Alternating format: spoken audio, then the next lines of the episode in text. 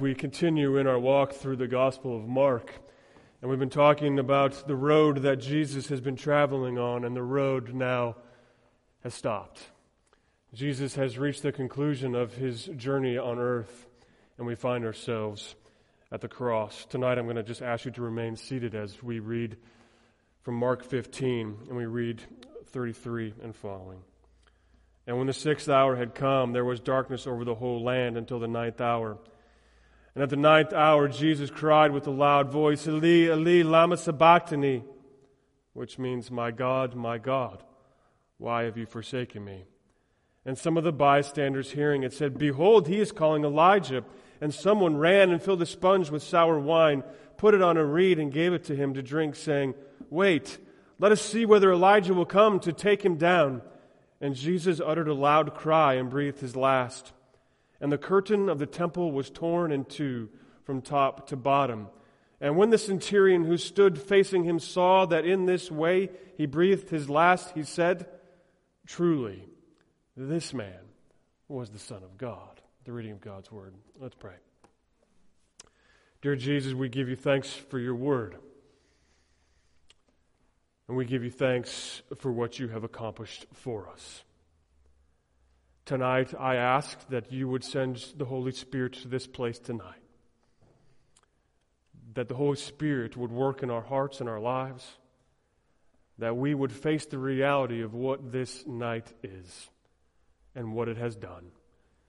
And so, Lord, guide my words. Mold and shape lives by your power. It's in Jesus' name we pray. Amen. Today is a hard day. Today is a day in which we remember and acknowledge death. It's hard to contemplate death, isn't it? We don't like it. We don't like to face death. We live in a world that does everything imaginable to eliminate death and relinquish any kind of agony or pain. When we're hungry, we go to the store or we go to the pantry to pull out some food. If we're cold, we go over to the wall and we turn a dial or we press a button to make the house warmer. When we're bored, we turn on the television or the computer, and at our fingertips, we now have all that we could ever desire or want. We have been conditioned to eliminate agony, to eliminate pain, to eliminate uncomfortability. Our world has said it's bad to be uncomfortable. It's bad to be in an uncomfortable place physically, emotionally, spiritually. And I understand on some level why it is that we do that. I don't like to be uncomfortable. I don't like to be in pain or agony. However, we find ourselves here on this hard night. We often, as Christians, want to steer away from this time, this night, and we want to immediately look forward to Easter Sunday when there are bright lights and wonderful faces and smiling cheer and everything is happy and, and wonderful and glorious. And I understand why we want to do that too.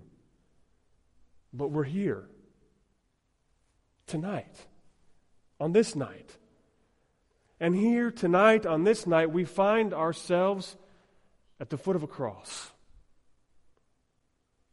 I didn't read the preceding passage in Mark chapter 15, but if I had, the scene that we find in, that, in those verses is not a pleasant one. I'm not here to tell you, I don't think, anything that you don't already know. However, the cross is a heinous place. The cross is a grotesque place. Every element of the crucifixion was designed for the utmost of agony, for the utmost of pain, for the utmost of terror and torture, and yes, uncomfortability. The cross is a place where blood and tears flow mingled down. It's a place where people wag their heads and their tongues in shaking tribute to the King of the Jews the cross is a place where these people mocked Jesus and ridiculed Jesus as he hung there, hanging from a tree. The cross is a place of abandonment and terror. The cross is a place where the weight of the world's sin was upon the shoulders of one man, suspended by four nails that pierced skin and bone. The cross is not a comfortable place. And so tonight is not a comfortable place. But we do not have the luxury as Christians to avoid this place, to avoid the foot of the cross. We must linger here. Why? It would be a profound error and dishonor to our Lord to treat every day like Easter Sunday. It would be a dishonor to, to, to treat every day like Easter Sunday because then we wouldn't really understand Easter if we didn't understand today. If we don't understand the horror of Good Friday if we do not truly know grace, if we do not truly know wrath, we would do our Lord a dishonor if we attempt to not dwell for at least some time at the foot of the cross. We would do our Lord much dishonor if we tried to sugarcoat the cross as if it really wasn't that bad. we would do our Lord a disservice if we tried to make it nicer than what it really is, to downplay the violence, to downplay the gore, to downplay the tragedy, to downplay the scandal. We would dishonor our Lord because He suffered those very things. He experienced it and He went through the tragedy and the scandal. Why? For our behalf, because He first loved us. If you remember in the Garden of Gethsemane, on the, on the eve of his crucifixion, Jesus prayed in the garden. And remember what happened, as we know from other accounts and other gospels, as Jesus prayed and he contemplated the weight of what was about to take place to him, his sweat became like blood because he understood what was ahead of him. And as he prayed, you remember this story? He returned to his friends, his disciples, to see if they were aligned with him, to see if they were awake for just a little while, to see if they were praying with him. And he, he comes back to where they were and he finds them asleep. And he pleads with them Can you not stay awake for one hour? For the hour of my betrayal is at hand. Do you remember this story? And so it seems to me that the same question applies to us tonight. Can we linger for one hour? at the foot of the cross? Can we linger just for a little while in the uncomfortability, in the heartache? So let us now tonight contemplate the events that transpire. Let us linger at the cross and, yes, see the crown of thorns, see the blood See the horror. See the beatings. See that he was despised and he was rejected. See that he was beaten and bruised. See that he was pierced and crushed. See that he was afflicted and stricken and he was the chastisement. Can we linger there for a moment? And so, as we gaze upon this scene, this horrid scene, May we also understand the reason behind why Jesus is suspended by four nails on a tree. May we see truly grace. In 1 Peter 2:21 where we're given the reason why. It says these words, he himself bore our sins in his body on the tree that we might die to sin and live to righteousness. By his wounds you have been healed. He hung on the tree that we might die to sin and live in righteousness. It's by this kind of death, this tragic death, this violent death, that we amazingly and miraculously are healed. But then I wonder what does healing look like? We've heard that verse in 1 Peter quite often, and I wonder how many times we just think, well, that's just good church talk, or another pastor telling us words that we just skim over and we don't really settle into very well. That we're healed by the wounds of Jesus. What does it mean? What does that mean for us tonight? What does the cross mean for us tonight? In Mark's brief account Jesus of Jesus' death, Mark is clear on one point. Throughout these few verses that we just read, he lands in a certain section and a certain theme, if you will, of what Jesus' death means for us. And it's that I want to answer for us this evening. Mark provides the details of some of these things that Jesus says. He doesn't give us the, the lengthy things that Jesus says as some of the other gospel writers do, but he gives us a little bit. The one thing that Mark tells us that Jesus said, he didn't say, Mark doesn't include it as finished or any of these other things. He, Mark, quotes Jesus saying, Ali, Ali, lama sabachthani, which means, My God, my God, why have you forsaken me? Quoting Psalm 22. In both Psalm 22 and here in Mark, and then the story of the tearing of the curtain that separated the Holy of Holies from the temple.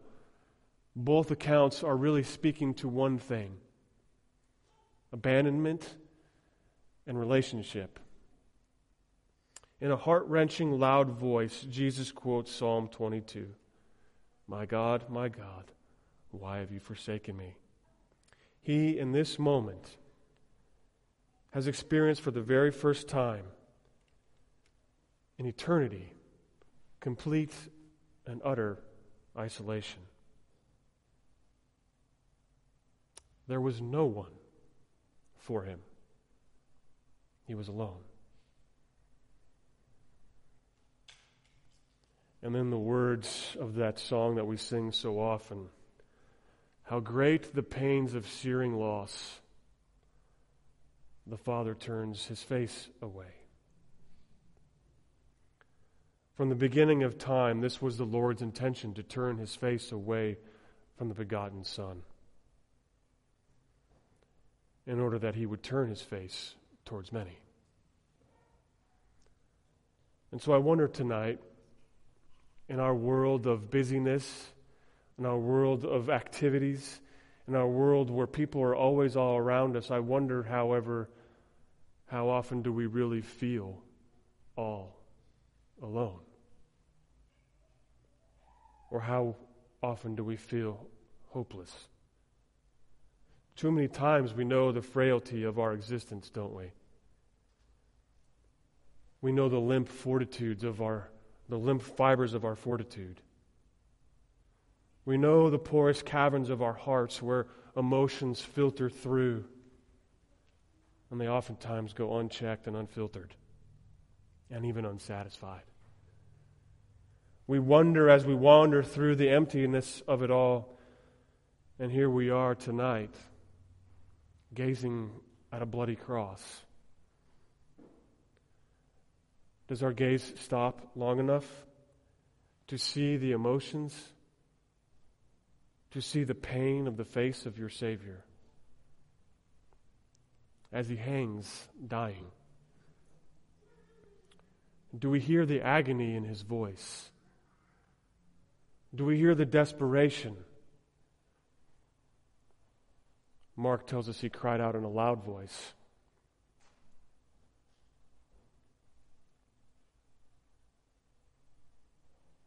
Eli, Eli, lama sabachthani. Do we hear the agony? So it is there where we linger as those words echo in the scene of the cross. It's there where we understand the Lord's grace. It's there as those words ring in the hills where we understand true grace. For it's there where we begin to see and begin to understand that there is nowhere that the Lord won't go for you. He will go to the very lengths and the heights and the depths of even putting His own Son, that He's known from eternity, up onto a tree where He bleeds and dies and is pierced. For you, He will go that far for you. This is what the cross does. There is nowhere He won't go for His own. There is no place terrifying enough that he won't go to call you his own. There is no place full of pain that he won't go to bring you close to himself. There is no place, there is no point that he won't go to. There is no weight great enough for him not to carry for you. This is what happens when we gaze at the cross. So as we stare at the cross, may we see our Savior experiencing not only his hurts, not only his pains, not only his agony, but it tells us in the scriptures that he carried this for our sakes. So as he hangs, he carries your hurts, your pains, your agony, your fear, your abandonment, your loneliness for you.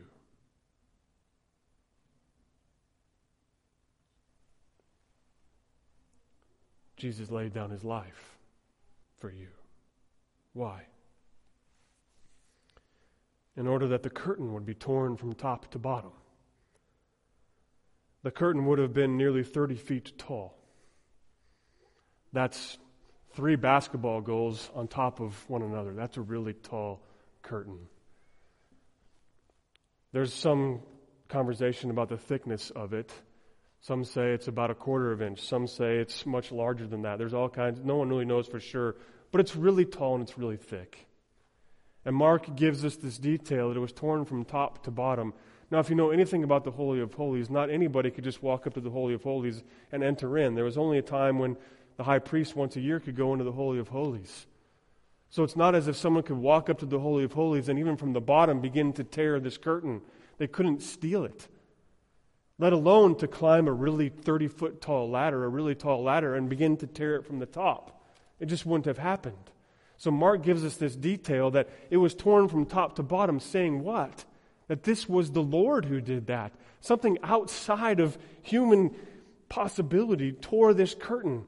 But why then was the curtain torn? If Jesus was abandoned on the cross and in that moment that the curtain is torn, why? The Holy of Holies was where the presence of God was, according to Levitical law. But here, now, in this moment of Jesus' death, that curtain is torn in two, and the presence of God is now open to all. So, in Jesus' abandonment, he now says all are welcome and all come into the presence of God. There is no longer a divider between the Lord and you and me.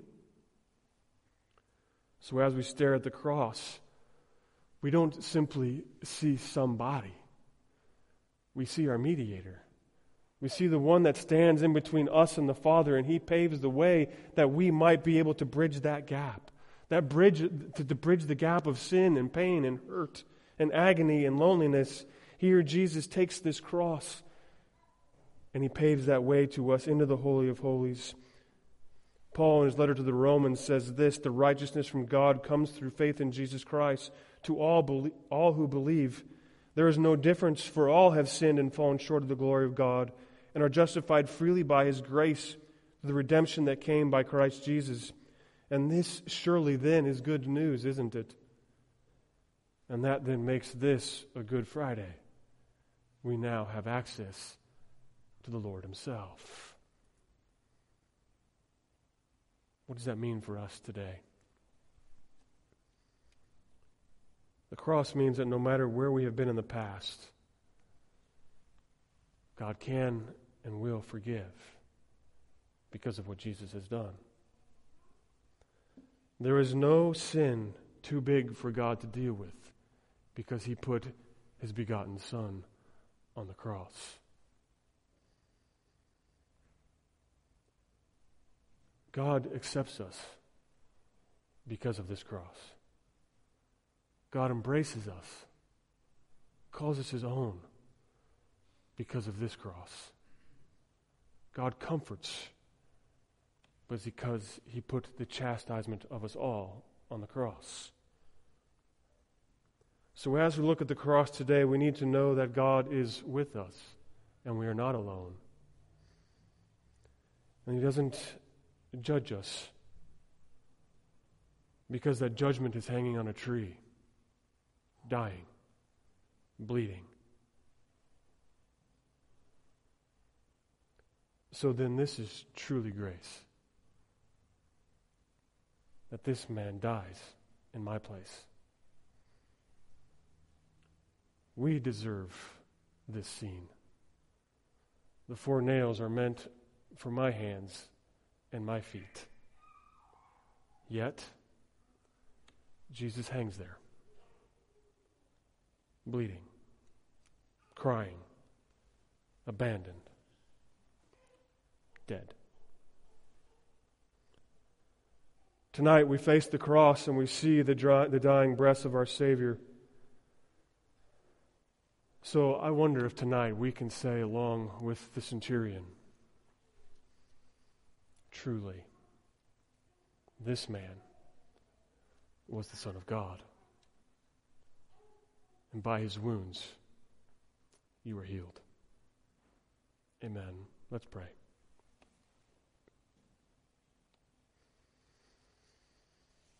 What wondrous love is this?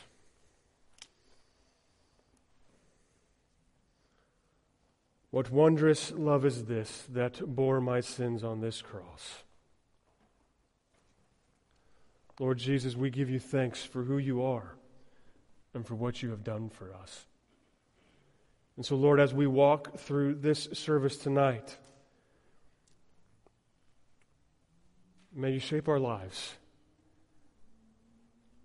Not just our emotions, not just our feelings, but our very lives. To understand the heights and the depths and the lengths that you have gone to call us your own. We love you. Thank you for loving us first. In Jesus' name we pray. Amen.